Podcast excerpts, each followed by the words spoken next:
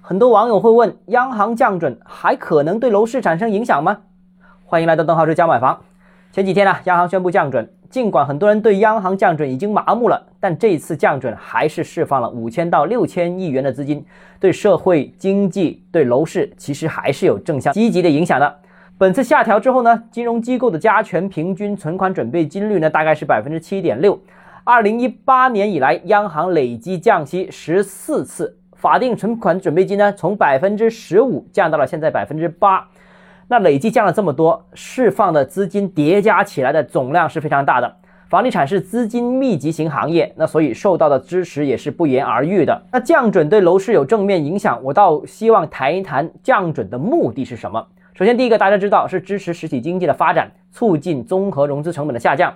第二个是对冲流动性波动，增加银行体系资金的稳定性。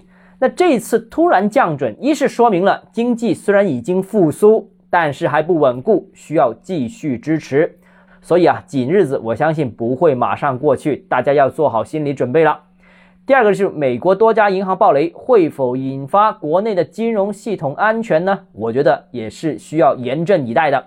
那未来啊，房贷利率呢？我相信仍然有下降的空间。这个之前我们已经谈过可能性和必要性。现在降准了，资金更多了，融资成本也更低了，这也为房贷利率进一步下调创造了有利的条件。接下来大家可以关注一下 LPR、房贷利率等等这些会不会跟进下调。不过呢，我也想强调，房贷利率已经是接近底部了，想买房的朋友、贷款的朋友也没有必要继续等待。看上的物业有性价比的啊，重点啊，可以大胆出手。